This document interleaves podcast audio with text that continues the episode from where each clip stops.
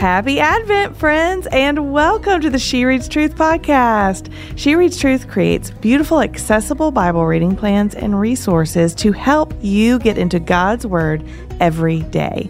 Each week here on the podcast, we talk about what we're going to read together as a community this week. I'm your host, Amanda Bible Williams. And I'm your other host, Rachel Myers. But how about our guest today? I've been so excited about this. I feel like, yeah, yeah, we're the hosts, but who's coming? Max Lucado. The one and only. Oh my goodness. We are so excited to have Max on the podcast today. And yes, he did say we can call him Max. We have permission. Feels amazing.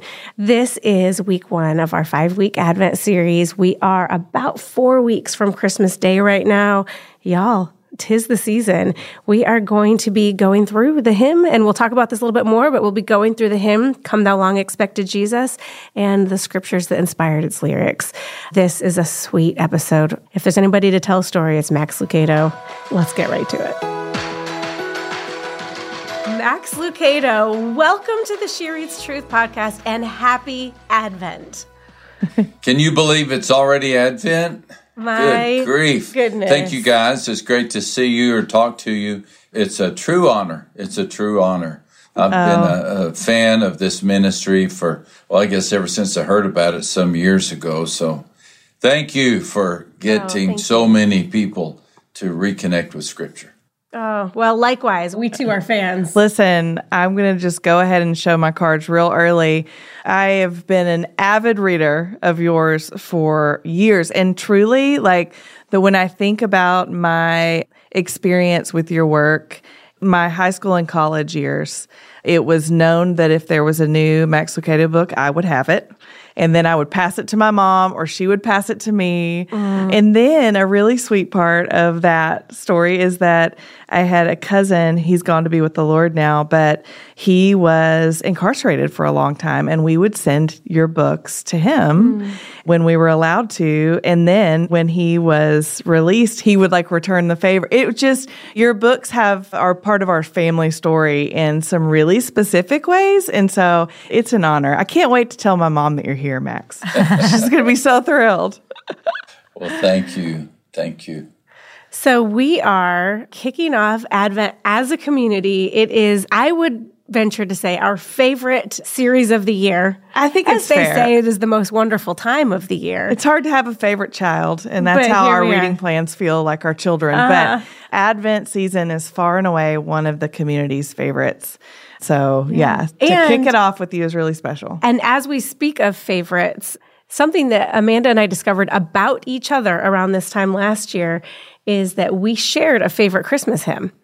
Our favorite Christmas hymn, it was Well, pause. What's your favorite Christmas hymn, Max Lucado? I would have say, Oh, come, oh, come, Emmanuel. Yeah. Oh, that's a good one. I don't know if I could sing it, but. Oh, uh, please do. I mean, Oh no, I would love you wouldn't that. want that. Everybody would turn off the program.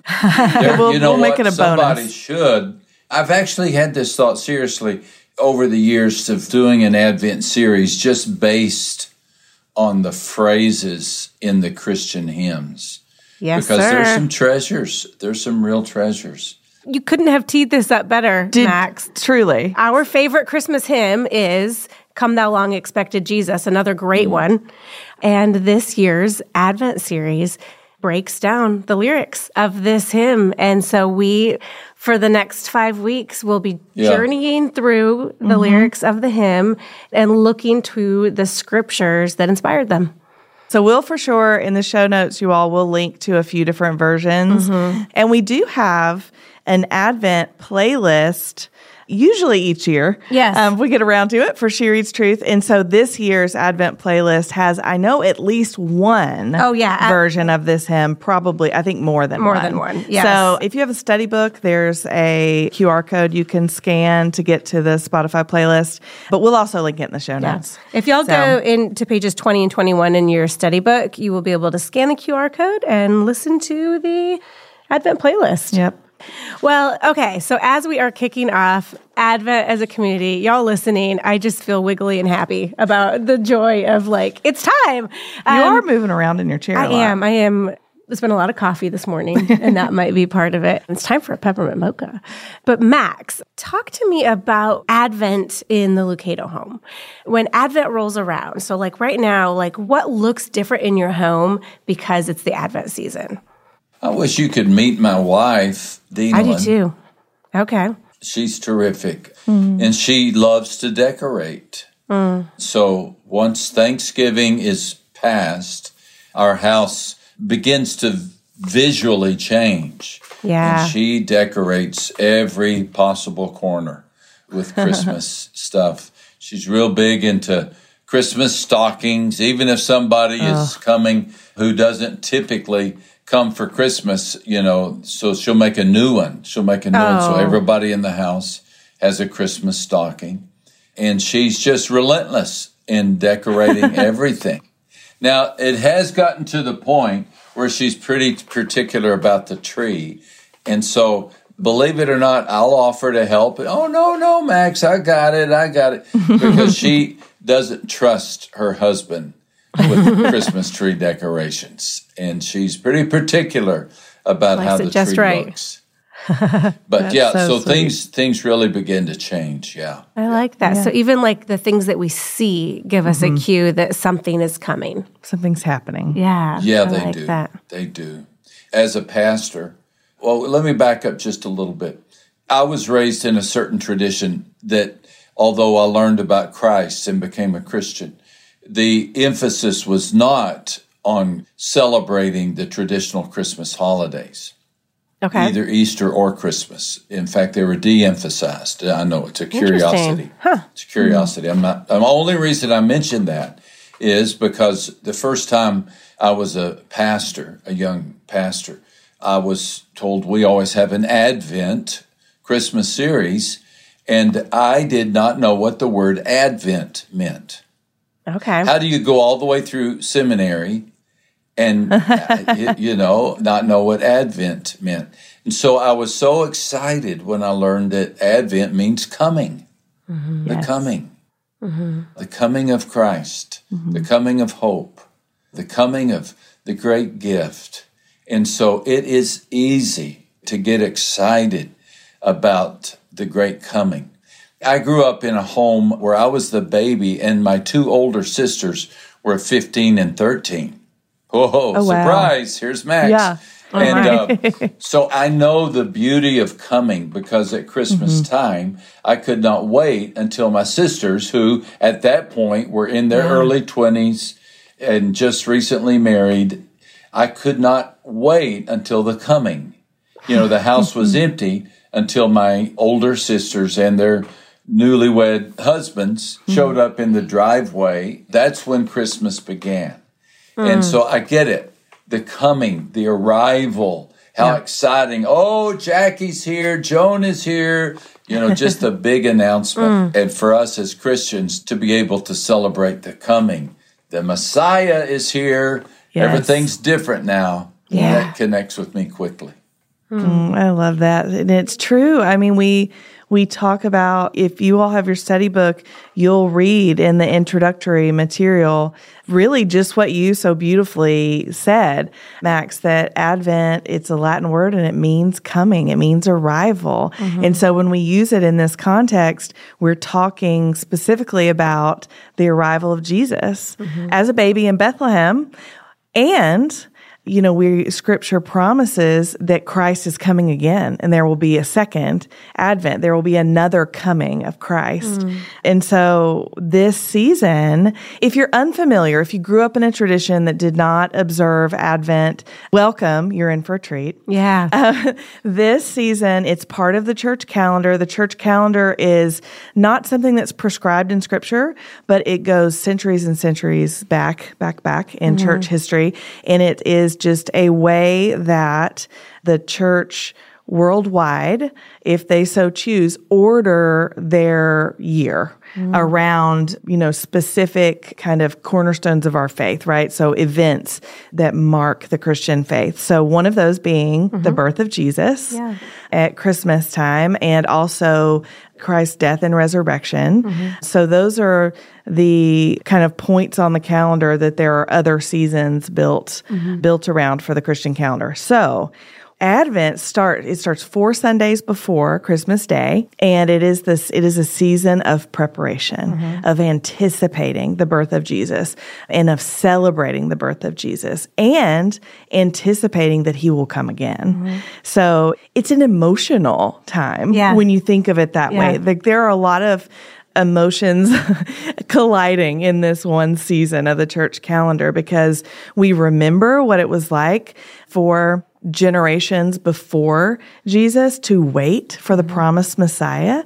And we remember his birth and when he came to dwell on earth and walk the earth.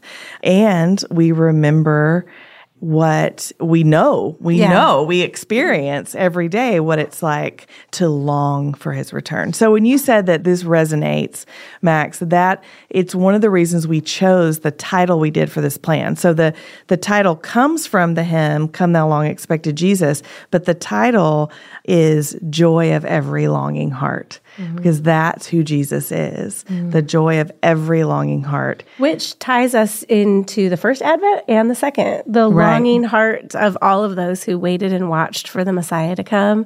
And then the waiting and watching hearts of everyone in the early church all the way Yeah. till now until he comes. The longing that we experience will be fulfilled and full of joy Yeah. in his return.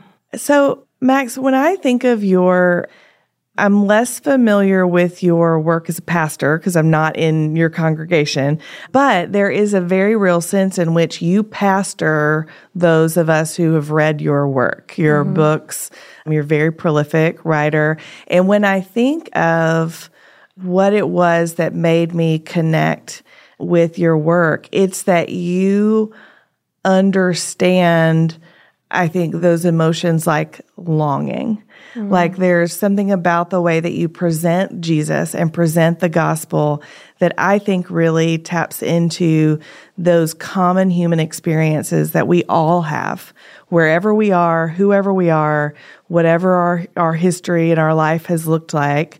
And so, what is it about Christmas? Because I feel like, and I'll ask the two of you, do you, I feel like there are times when Christmas really accentuates the longing that we feel. Do you feel that way? And if so, like, why do you think that is? I do. I do. And I think if my writings have helped people connect with Christ, it's because I have such a huge advantage, and that is I'm such a great sinner.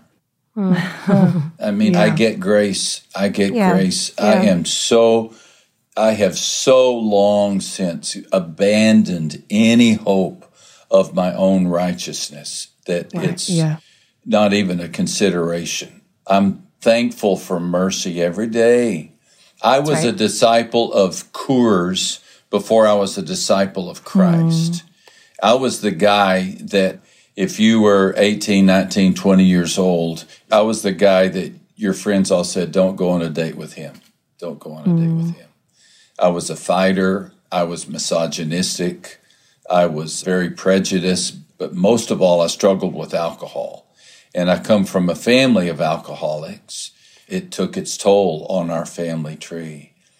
And my distance, the distance I kept between God and me was not because I did not believe in Easter, that uh, Jesus could step out of the tomb, but it was more that I, I didn't believe he could forgive a Yeah. jerk like me.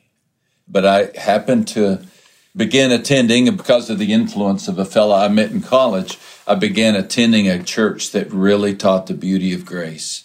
And so in my early 20s, I said, okay, I'm throwing my hat back in the ring. Hmm. And so I don't know any other, nobody's ever had to try to explain grace to me. And so hmm. Christmas is all about the advent of grace, the advent of a Savior. Hmm. Savior. That's the joy of every longing heart. Every right. longing heart desires to know not a judge, not somebody that we have to satisfy or please, but the joy of every longing heart is that a Messiah would come. And that's mm-hmm. exactly what happened in Bethlehem. So again, I think I've just got an advantage. If you're a great sinner, then you serve a great Savior. And mm. that would describe me. Mm. Amen. Amen. Amen. this reading plan, we get to watch and play a small role as the reading plans are developed here in the She Reads Truth team. And so when I opened this Advent book to start reading through in preparation for our conversation, the content was not a surprise to me because I had already seen it, right? I knew what we proofed the book, yeah. we, we created the content for the book, we being the full team.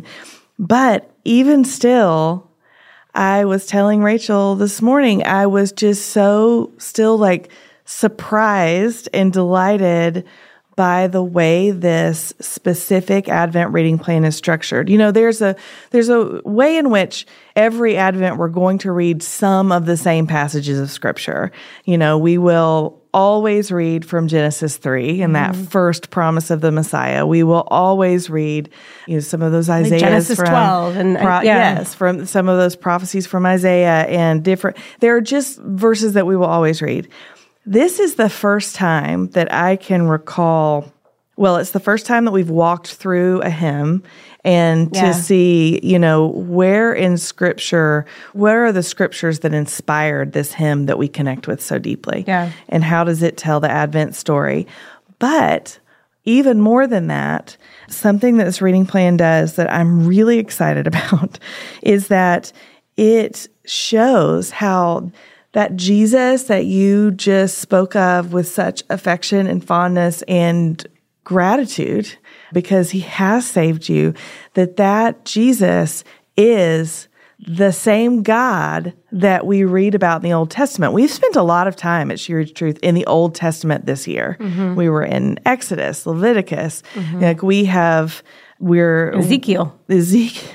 Ezekiel. We really did spend a lot of time in the Old Testament. we Testament. were in the Old Testament a lot. Yeah. And so to see specifically how the God of the Old Testament is the same Trinitarian God of the Christ who came, the Messiah who was mm-hmm. born in Bethlehem. And so I'm going to read just this little because I can't say it better than they've already said it. And it probably really frustrates them when I try to restate something in my own words. And they're like, but we already gave you the sentence, Amanda. Mm-hmm. But in this reading plan, we'll read New Testament passages that demonstrate how Jesus, the Son, is the embodiment of the God we experience throughout the Old Testament. The story of Christmas is a story of how the God of creation, the patriarchs, the prophets, the marginalized, took on human nature and came near to us. And where, like you just spoke of, where sin and shame made a barrier, God made a way mm. through Jesus. And so it's that kind of helping us when it's so easy for me, I'll speak for myself, to kind of think of God the Father and Jesus the Son and forget that they are one God, mm-hmm. that this reading plan really specifically shows that they are one and that Jesus is the it's a new way of thinking about fulfillment, I think, yeah. and the fulfillment of these prophecies. So I'm I'm stoked. I'm excited. So okay. let's get into our reading. And I think that the best way to do that, Max, we'd love for you to do some reading with us. But I think that the first thing I want to do is read the lyrics of the hymn. I want to kind of set up this reading plan via the, or via, what do you say, via or via? Well, I mean, I think it's a Lucado. Lucado. whole thing off. Just kidding. Yeah. I think it's via, but um, you know. But through this hymn, and as y'all listen, you're going to hear the Christmas story. You're going to hear the gospel. It says, Come, thou long expected Jesus, born to set thy people free. From our fears and sins, release us. Let us find our rest in thee. Israel's strength and consolation, hope of all the earth, thou art. Dear desire of every nation, joy of every longing heart. Born thy people to deliver, born a child and yet a king, born to reign in us forever. Now thy gracious kingdom bring. By thine own eternal spirit, rule in all our hearts alone. By thine all sufficient merit, raise us to thy glorious throne. Hmm. Amen. It's going to be a good Advent this year, uh. guys. I mean, let's go to day two and look at. I mean, we start more plans than you would think in Genesis um, because it's just where the beginning begins, at least our beginning begins. But looking at Genesis 3, this is the moment, this is the temptation, this is the fall. This is where in chapter 3, verse 8, it says, Then the man and his wife heard the sound of the Lord walking in the garden at the time of the evening breeze. This is where the presence of God is with man. Mm-hmm. And then, Max, what happens? Hmm. Well, my daughter, you guys know Andrea. She's We one love of our Andrea. Three daughters, and I'll mm-hmm. never forget. She was six or seven years of age, and she said, "Daddy, why did God put that tree in the garden?" Mm-hmm. Hmm. What a That's a good perceptive question, isn't it? question. Wow. Mm. It's, it's a that's a heavy duty question. Why Yeah, it did? is. Yeah. I think I told her, uh, at least I hope I said something like, God loves us too much to leave us without a choice. Love gives a choice. You know, if uh, my wife was conscripted and forced to be my wife, I don't think our marriage would be healthy. But if there was that time in her life and mine where we said, I do, and then basically a healthy marriage says, I do every day, or I still do, I think Adam and Eve were given that choice to say, I do. Yeah. And yet the time came, they said, hmm, I don't. I don't. Something entered them at that point that has been transmitted to all of us. All of us have said, I don't Right. instead of I do. And so Adam and Eve took the choice to, to turn away from their destiny, from their assignment, and consequently, we need a Savior, somebody to come and redeem us. I think what longing for Him means to me in that context is I'm longing to live in that land in mm-hmm. which we all say, I do, mm-hmm. and there is no Satan to tempt us. Amen. Yeah. Yeah. There yeah. There's still a choice to love, but there is no serpent. That's going to be the beauty of the of the new kingdom, Yeah. you know. And uh, so that is magical in my mind to Yeah. imagine that. I love that language and that that framing. And then Max, it really to think that every one of us has said I don't, right? And then to look later in the day two reading after we read Genesis three together and to look to Romans five, where it essentially says, just as through one man's I don't, we all sinned, through one man's I do, we are all saved. I think that's beautiful. Would you read some of that for us? Maybe starting in verse 19. By the way, I'm taking notes on this conversation for my Advent sermon. If hope There you don't go. mind. I would love that. that is That's, a delight. that's a I great love- line. Through Mm-hmm. one man's I I don't. don't, sin Mm-hmm. entered, yet through mm-hmm. one man's I do, redemption came. That's hmm. right. That's right. That was a collaborative statement. We worked together on that. Therefore, just as sin entered the world through one man, and death through sin, in this way death spread to all people because all sinned. Max, would you then go and read starting at verse 19? For just as through one man's disobedience the many were made sinners, so also through the one man's obedience mm. the many will be made righteous. Mm-hmm. Amen. It's so beautiful. And then even that those next two verses, the law came along to multiply the trespass. And here's your testimony, Max. But where sin multiplied, grace multiplied even more. Mm-hmm. So that just as sin, it's our testimony to be clear. yes. Um, so that just as sin reigned in death, so also grace will reign through righteousness, resulting in eternal life through Jesus Christ our Lord. Yeah. That's what we're longing for. What you mm-hmm. described is the time when grace reigns. Mm-hmm. not sin and death.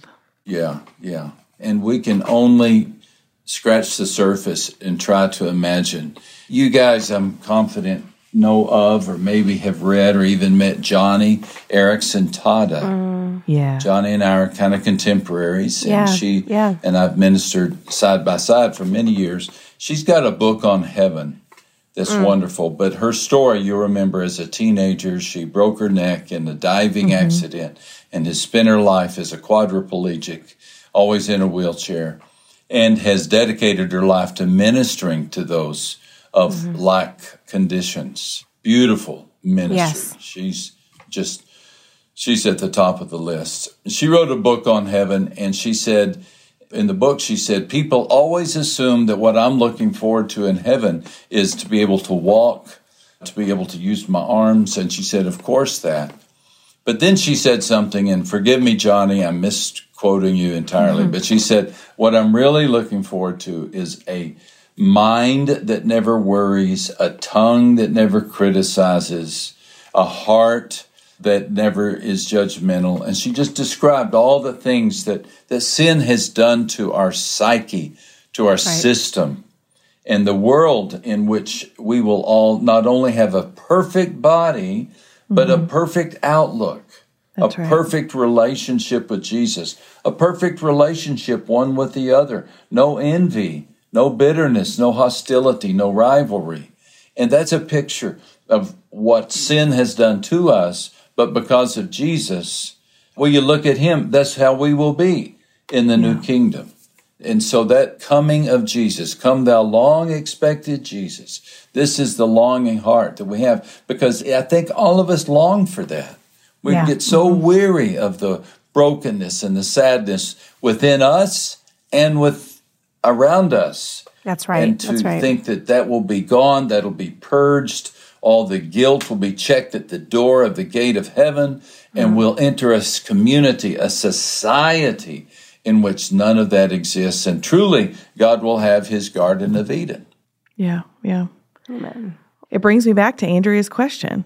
Why was the tree there? And when I read through this passage this time around, and I've read the passage before, the phrases struck me differently that there in Genesis 3 6, the woman, Eve, saw that the tree was good for food and it was delightful to look at and that it was desirable for obtaining wisdom. And so she took it. And so I was like, oh, she's longing for goodness and wisdom. And mm. so what we see here, this disobedience is a misdirected longing. Like she's longing for appropriate thing, like, but she's putting those those expectations and that longing and those affections in the wrong place.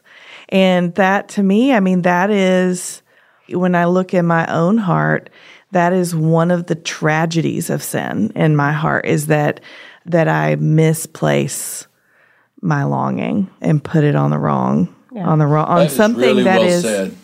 That is Oh. really well said and really well expressed. Yeah. Well it is the first time that it had occurred to me that the tree was good it was part Yeah, of god's yeah. creation oh, Yeah, yeah. yeah. Yeah. and so it was good the tree was not the problem mm-hmm. We have a swimming pool at our house. It's not a big pool, but it's a nice little kind of a cooling off pool. And we mm-hmm. have two grandchildren and a foster grandchild, and the the two boys and one girl. And the two boys were with me yesterday. I was in charge. Yes, I was. Papa Max, they call me.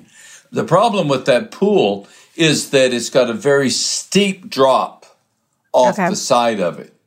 I mean, like a 10 foot drop. oh wow It's very yeah. pretty, but it's not like the you can run around the whole pool. You can run around half of it, mm-hmm. but the another part you can't get to because it drops off. And if one of those grandsons, you can see where this is going. Six to two four year old boys.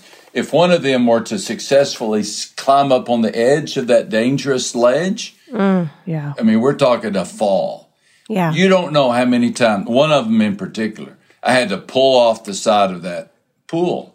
Mm. And He couldn't get it. I kept saying, I kept saying, I'm afraid you'll fall. I'm afraid you'll fall.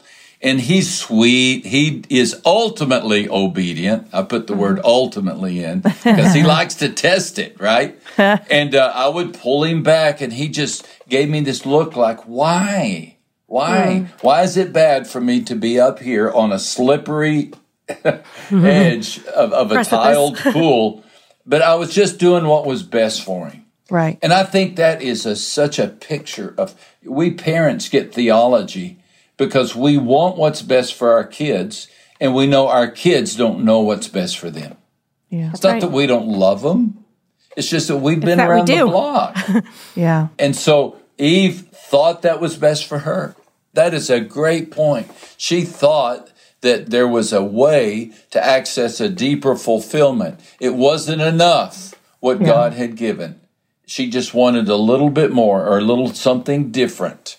And so it came down to am I going to listen to grandpa? or am I going to listen to my heavenly father? Or am I going to trust my own gut? And that's a question we each have to answer on a daily basis. As Christians, ages. we acknowledge that we have taken the wrong path, that we have gone over the edge against our Father's will, and that we need somebody That's Yeah. right. to come down into our world and save us. Unbelievers have yet to acknowledge. They just say, well, you know what? I think we all know what's best for us. We don't need a God. It pretty well comes down to that, right? Yeah. And sometimes a good fall off the edge is what we need to, to wake us up. At least Yeah. that's what I need.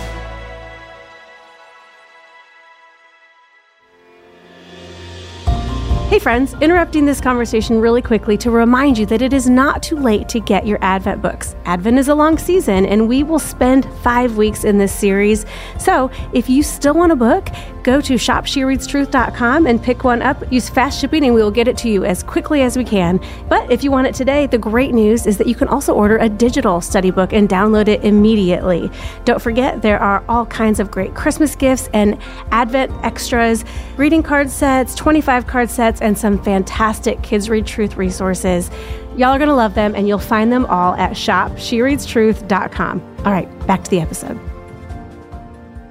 We giggle or at least smirk at each other a little bit when we talk about, you know, oh, yeah, back to Genesis. You know, every time we go back to Genesis, but there's a reason for that. And I mm-hmm. think that especially for Advent, there is a reason for that, Max, because we talk about the joy of every longing heart. We read in Genesis 3, the God is walking in the garden mm. looking for them. The presence mm. of God is available to mm. them. And then at the end of Genesis 3, you know, then they're sent out of the garden. And it says in, mm-hmm. you know, in verse 22, then the Lord God said, since the man has become like one of us, knowing good and evil, he must not reach out, take from the tree of life, eat and live forever.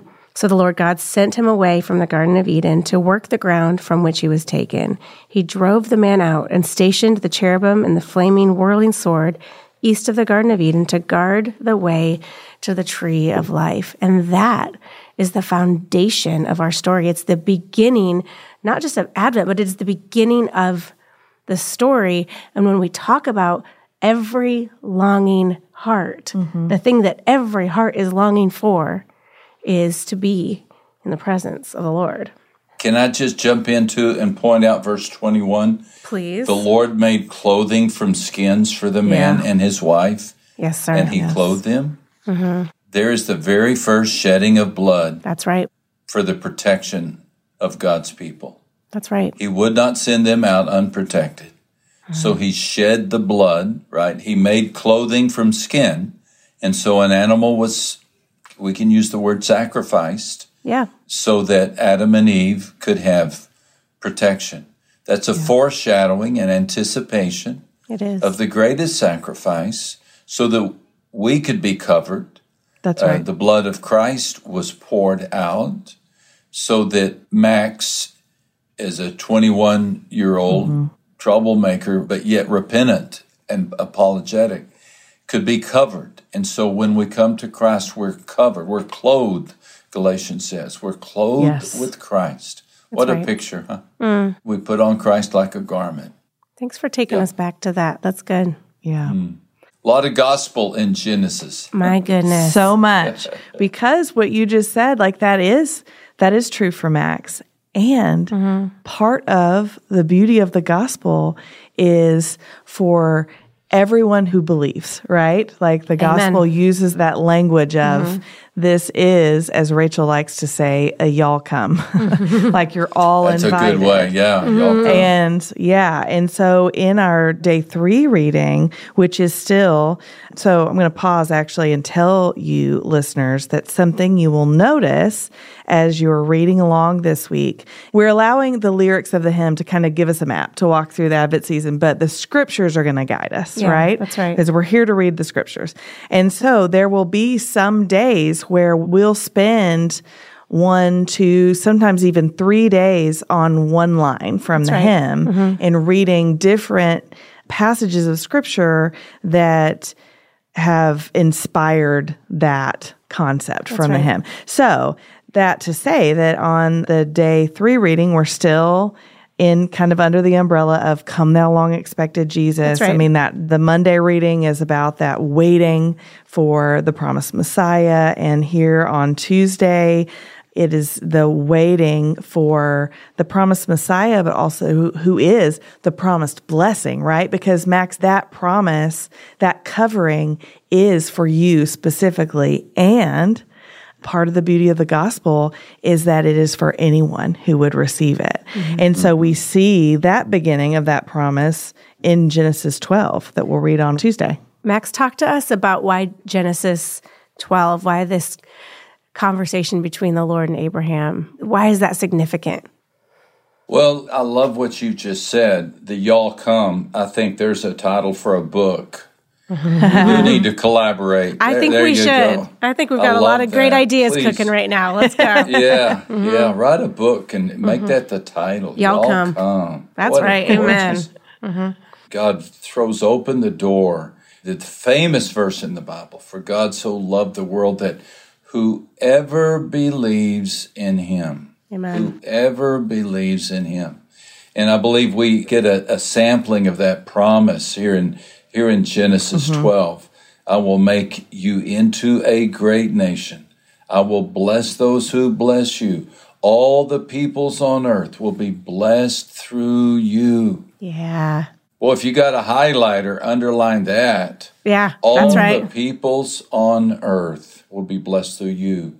You know, the kind of the old saints used to talk about a specific grace and a common grace. Yeah. Specific grace is what we receive specifically for our forgiveness of sins.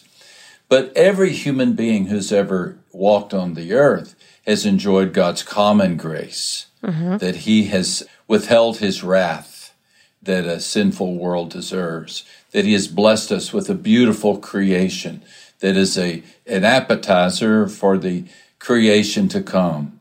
So even the most hard-hearted, even the Mao Zedongs, even the Adolf Hitlers, even the harshest people who have ever lived have enjoyed the common grace of God. So I think what God is promising here, all the peoples of earth will be blessed. So that's true. Every mm-hmm. human Yeah. being, any person who has taken a breath has enjoyed the blessing of God. And as we enter into a relationship with God, that's when that specific grace, that's when we begin to truly experience the blessings of God forgiving us, but also God dwelling within us. God dwelling within us. I know we're in Genesis. I'm so tempted to jump into the New Testament. But we jump Do it. straight to Galatians. I mean, later in in day three, we read from Galatians chapter three. I mean, Max, read it for us. Go for it. Verse twenty-seven through twenty-nine. What does it say? For those of you who were baptized into Christ have been clothed with Christ. Just like you said. Mm, mm, mm, I remember preaching on that scripture. I mentioned earlier that I don't have a, you know, I have a great testimony. I have a great testimony, and I'm thankful for it. I would not want anybody to have the years that I had. And on my stomach, and forgive me for too much information, this is going somewhere, Okay. so forgive me, but I have a scar on my stomach where in a fight, a guy decided to put out more than one cigarette on my stomach. That's just gross, isn't it? It's hmm. just terrible. Ouch. And there's a scar there to this day. And I use that story at times over the years to say, but you can't see it. You can't see mm-hmm. it because I'm clothed. I'm clothed. You know, there's something about the clothing of Christ. To be clothed with Christ is to say that all those things that we did for which we might have shame or regret or embarrassment, they're not visible any longer. They're not visible. Christ has covered us. Mm-hmm. Do you not think it's a beautiful thought to think that since we're clothed with Christ, when heaven sees us, heaven sees Christ? Amen. Mm-hmm. Heaven sees the robe Amen. of Christ, the presence of Christ. It's almost the covering of unbelievable. Christ. Yeah. Yeah, I, I it's have a friend to- who's a psychologist, and he said the basic human fear is not death, but shame. Yeah. Amen. That's something to wrestle with, isn't it? Yeah. It- Not fear, but shame. And shame is not I've done bad, but I am bad. There's the mm-hmm. difference. You know, guilt says I've done bad. Shame says I am bad. I mm. am bad. So we fear that. We fear that. And so through this promise of Jesus Christ, he has declared us worthy of being clothed with Christ. And so I can talk freely about my past. To be honest, I don't feel shame. I feel treasured. Mm-hmm. Treasured. Mm. I, like Adam and Eve, made bad decisions. I still do. But I believe that I am treasured in the eyes of God so much that He robes me, just like the Father did the prodigal son, puts a robe around him and covers up everything that I've done. And all He mm. sees is Christ. Your story of shame becomes your victory story. It becomes this you is how we are more than uh-huh. conquerors in Christ. That's Are you amazing. writing these things down? We're recording them. Max, take us back. Max, I want to go back to Galatians 3 to finish that verses 28 and 29 because as we're talking about all the nations of the world being blessed through Abraham, and then like you were just saying, it gets specific. When we belong to Christ, like there is Yeah. that specific grace. Will you read verses Yeah. 28 and 29 for us too? Yes, yes, yes, yes, yes. There is no Jew or Greek or slave or free, male and female, since you are all one in Christ Jesus. And if you belong to Christ, then you are Abraham's seed, heirs according to the promise.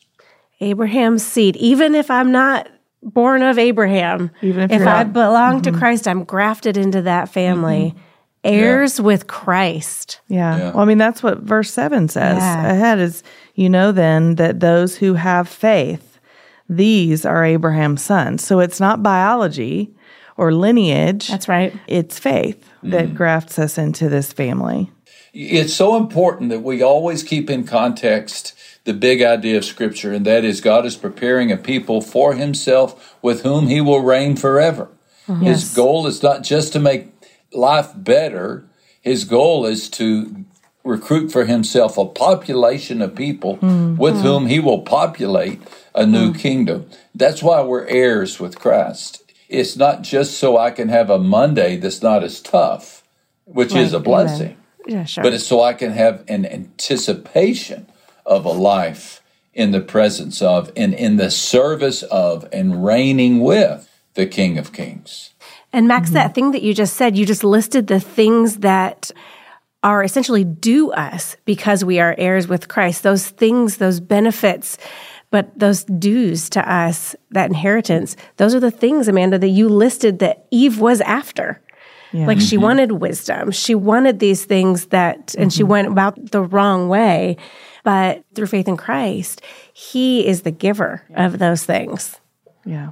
The giver and the gift. Uh-huh. Uh, Yeah, I love that. Quickly, can I also point out what Please. this passage could cure in our society? If we really believe there is no Jew or Greek, slave or free, male and female, look what we're dealing with here. Because of grace, we have a built in respect for people of different genders and different ethnic backgrounds. Yeah. How much trouble has our society, have all hmm. societies, generated because of racism or sexism? Amen. But this passage says, no, what matters more than your ethnic background, more than your gender, what matters is that you're an heir of Christ. That's right. And so right. I can look at you and I say, you're of equal value. We're of equal value. I can, male can say that to female, female can say that to male. And then we can say that of different ethnic backgrounds. We're all of equal value because we've yeah. been purchased by Christ. Right. Mm. And that's what the gospel highlights is that I mean, scripture teaches that there is beauty in those differences and inherent dignity of being made in the image of God and and all of the different ways that different humans around the globe reflect yeah. our amazingly diverse and creative God. And yet, even that is not our ultimate identity because our spiritual identity is our ultimate identity. That's right. You got it. It's just beautiful. I love this conversation because we are touching on so many different aspects. I mean, here we are, we're only technically three days into the reading mm-hmm. of the Advent plan, and we're already touching on so many sources for this this longing that is common to the human experience, the tensions, like tension is a word that we often use when we're That's talking right. about Advent. Mm-hmm because we are people who live on this side of Christ's coming and his death and resurrection, but we are waiting mm-hmm. for him to return. And so there is there is just a tension inherent to our lives and our lives as Christians that this reading plan is highlighting in a way that I think we haven't gotten to in an Advent season yet. So I like it. Yeah, I, like I do it. too.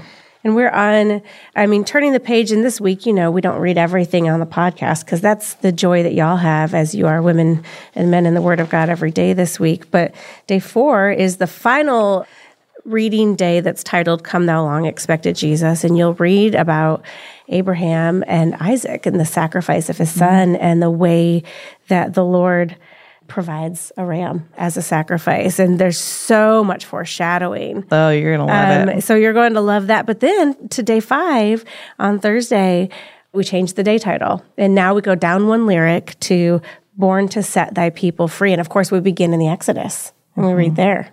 Mm-hmm. This language, okay, I'm going to read a few verses here from Exodus 3. And then I would love, Max, as we are approaching the end of our hour, which makes me really sad. This is such a good conversation. But I want to read a few of these verses and then help us to see Christmas in this. Mm. Like, help us to see, because there may be some of our friends listening who they're understanding, okay, I'm getting this. I'm learning about the gospel and Jesus and what the Bible teaches about why Jesus needed to come. But like, what does this have to do with Christmas? You know, like, what are we talking about here? And so listen to this Exodus 3, starting in verse 7. The Lord said, I have observed the misery of my people in Egypt and have heard them crying out because of their oppressors.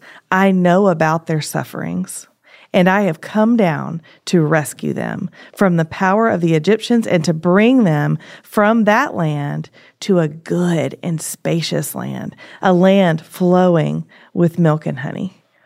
And it goes on to say, mm-hmm. you know, again, that I have seen them mm-hmm. and I am sending, I am sending, I'm going to rescue. So, where's Jesus there? And how did the, does this story and these Old Testament passages point us to the baby born in the manger? Well, you likely have a listener who feels unseen, mm-hmm. who feels unnoticed, mm-hmm. who feels forgotten and neglected. This passage and countless others like it yeah. tell us that we have a God who sees us, who hears our prayers, who knows our struggles, who cares so deeply about us that even in those seasons in which we do not know how to pray as we ought, we have the Holy Spirit taking our groans and our utterings and making them as worthy petitions to be heard in the throne room of heaven. So even though we think we are unseen, here the Jews, the Israelites had been in Egyptian captivity for 400 years, 400 mm-hmm. years. But God heard their cries. God heard their cries and activated in motion, set in motion this elaborate, it seems to me elaborate, I guess it was very simple for him, this elaborate plan to redeem an entire nation of oppressed slaves. Hmm. What's so many things are worth noting. Can I just mention one? Mm-hmm. And that is that God did it all. God yeah. did it all. Amen. He did have a responsive and amazingly courageous servant named Moses. But truly, God did it all. God appeared to Moses. God convinced Moses. Mm-hmm. God sent Moses. God sent Moses to talk to the people. The Israelites were resistant initially. Still, God kept working. God instigated the 10 miracles. God opened the Red Sea. God did it all. He did it all. It's a beautiful picture of grace. We do not see the Israelites taking up arms and, you know, forming an army and going against the Egyptians. Truly, they were just recipients of it. God bless them for having the courage to walk across the Red mm-hmm. Sea that was open before them. They took steps of faith, and we too take steps of faith. But the old saying is true. We take one step, God takes 3,000 to come and to rescue us. Mm-hmm. And so it's a picture of, of Jesus entering into our world Amen. and to setting in motion a plan of redemption in which we go from slaves to free. So mm-hmm. blessed be his name. He is our Moses. You know, he's our deliverer. He is the one who has walked us not through the Red Sea, but through the cemetery and has opened it up mm. and has walked us through and set us free, not from Egyptian bondage, but from the penalty of our own sin. The penalty and the power of our own sin. That's right. The penalty has been paid, has been satisfied. And as we grow in Christ, the power is reduced. Mm-hmm. And the sin that holds us enslaved today, we can pray against that. And as we're sanctified, as we grow in Christ, even the power of sin is taken away from us. That's right. And so, yeah, you can get me preaching on the I on like the story it. of, yeah. of the Egyptian bondage. Yeah. I had never thought of it as an Advent message, but you're spot on. Mm. It portrays everything that happened for us because of Bethlehem. Well, yeah. and what you did for us, Max, is you just showed us a God who is so specifically intimate and near and kind that he sees us. Mm-hmm. He hears our prayers. You showed us this God who is near and specific and individual. And then you you took us big and you're like, and he is the God who did it all, mm-hmm. right? And I love thinking about that in the context of also what we've been talking about here, this joy of every longing heart. I want to be clear to the three of us and to everyone listening that the longing won't only be satisfied in the future in the second advent, that the longing is actively satisfied mm-hmm. in the presence of God that we have through his spirit. And so when we long, we have immediate fulfillment in the presence of God indwelling in us as believers. Mm-hmm. And that feels really important to be able to think about the intimate and near to us God who sees the things that we think nobody sees and the mm-hmm. God who mm-hmm. so big that does it all. This transitions really beautifully, honestly, you guys, to this final reading this week that you guys will get to on Friday in Isaiah 49 because yeah. like you just said Max like God was doing the rescuing. Yeah. and listen to these verbs in Isaiah 49 starting in verse 8. This is the Lord speaking. I will answer you. I'm going to skip around because I'm just going to highlight these verbs. Are you ready? I will answer you. I will help you. I will keep you. I will appoint you to be a covenant for the people, to restore the land. I, and then down a little further in 11, I will make all my mountains into a road and my highways will be raised up. How about that? Mm. But it's the Lord who is doing the saving. And then there's so much beautiful prophecy in Isaiah about the coming Messiah. Hmm. But I felt like, y'all, when I read this passage from Luke in the CSB, it's titled Rejection at Nazareth which is a poignant title given what's about to happen. But in Luke 4, starting in 16, where Jesus essentially is like, not essentially, he says, yeah. those prophecies are being fulfilled in your midst mm-hmm. right now. Can we read that? Yeah, yeah, yeah. So this is Luke 4. Rachel, you want to read? Yeah. Starting in 16. Sure. He came to Nazareth where he had been brought up. As usual, he entered the synagogue on the Sabbath day and stood up to read. The scroll of the prophet Isaiah was given to him, and unrolling the scroll, he found the place where it was written. The Spirit of the Lord, I could just picture Jesus standing uh-huh. in the synagogue and reading from Isaiah and saying, the Spirit of the Lord is on me because he has anointed me to preach good news to the poor. He has sent me to proclaim release to the captives and recovery of sight to the blind, to set free the oppressed, to proclaim the year of the Lord's favor. And then it says he then rolled up the scroll, gave it back to the attendant, and sat down. It's like the ultimate mic drop. Oh my right word. There. And the eyes of everyone in the synagogue were fixed on him. Mm-hmm. He began by saying to them, Today, as you listen, this scripture has been fulfilled. They were all speaking well of him and were amazed by the gracious words that came from his mouth. Yet they said, Isn't this Joseph's son? I love that nod oh, so much to my the goodness. to the nativity, you know, to like, wait a minute. Yeah. This is Joseph's boy. Uh-huh. You know, and then thus likely begins the rejection part of the passage. Yes. The who does he think he is part. Yes. But um but to just picture Jesus standing in the synagogue and reading these words and as we're thinking about the lyric born to set thy people free and for Jesus to say he has sent me to proclaim release to the captives. mm-hmm. Amen. What do you think? What do you think, Max? So much in this scripture that yeah. jumps out at me. I like what you said. The scroll of the prophet Isaiah was given to him. Mm-hmm. If I understand and recall correctly, the reader, in this case Jesus, was given the liberty to select the scripture within the scroll they were handed. And let it be said that Jesus knew scripture well enough to find his place to read. That's Amen. Right. He knew his Bible. That's extraordinary, mm-hmm. isn't it? I mean, mm-hmm. I, I know that he is the author of Scripture, but there is a time in history, as documented here, that the presence of God on earth did what you invite people to do every day yeah. open Scripture, find a verse, and read it. Mm-hmm. He was not beyond doing that. He could have so clearly just quoted it. Mm-hmm. But he found it. His finger ran down until he said, Okay, I want to read this. And then he said, He's quoting from Isaiah the prophet, The Spirit of the Lord is upon me.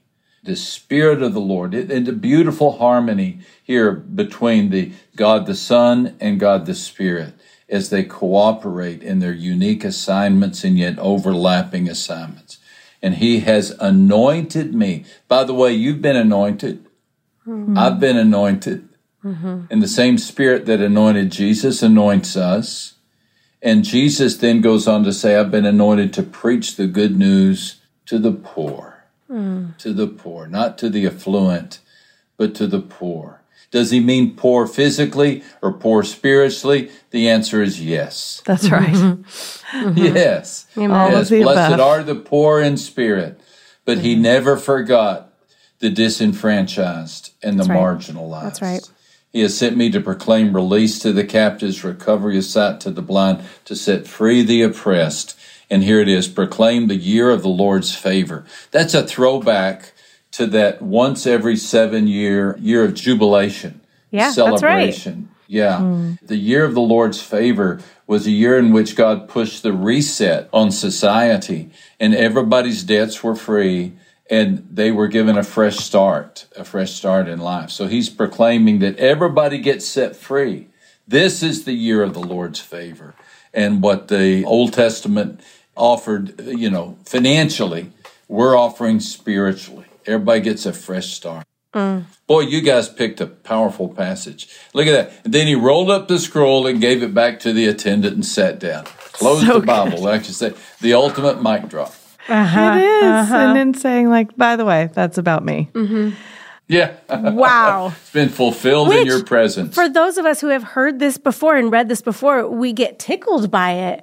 But imagine the audacity of a man standing in the synagogue, reading that passage, and then saying, That's about me. Mm-hmm. Yeah. Yeah. Whew. And as evidence of the totality of the incarnation, they said, Wait a second, you're Joseph's son. Yeah, yeah. So for 30 years, he's just been you're just one of us. He's in Nazareth. He's in his hometown.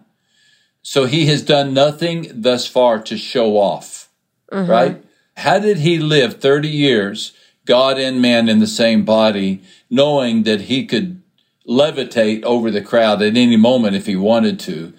But he just kept everything. He did not consider equality with God as something to be grasped, but he emptied himself, taking the form of a servant, being born in the likeness of man. That's all a quote from Philippians, you know, mm-hmm. as you mm-hmm. know, but he is completely human and completely divine. And then at this moment, he announces his divinity. And they say, but you're just, you're the guy who lived down the street. How mm-hmm. could this be? Yeah. Mm, beautiful. I mean, that is the invitation. You know, you just, that is such a beautiful way to put it is that this, this that we are live on the air feeling and experiencing right now, this like remembering the magnitude of the reality that God became man yeah.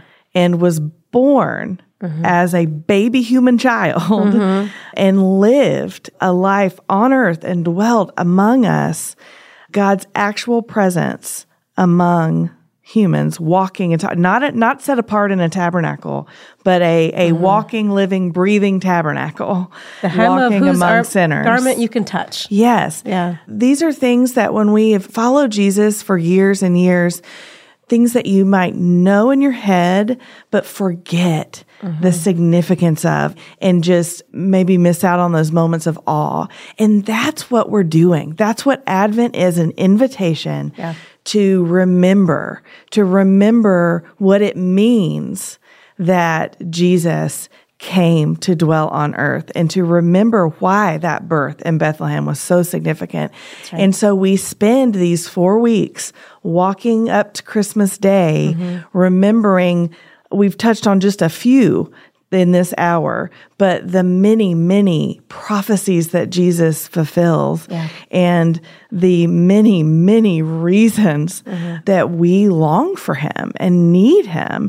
And so I just, we just invite you all in. This is a y'all come. It is a we y'all invite come. you in to scripture. We invite you into the Advent season. We specifically invite you into Advent with She Reads Truth because this is what we're going to be doing. Yeah. Is just having these conversations mm-hmm. so that when Christmas Day gets here, mm-hmm we know exactly what we're celebrating. Amen.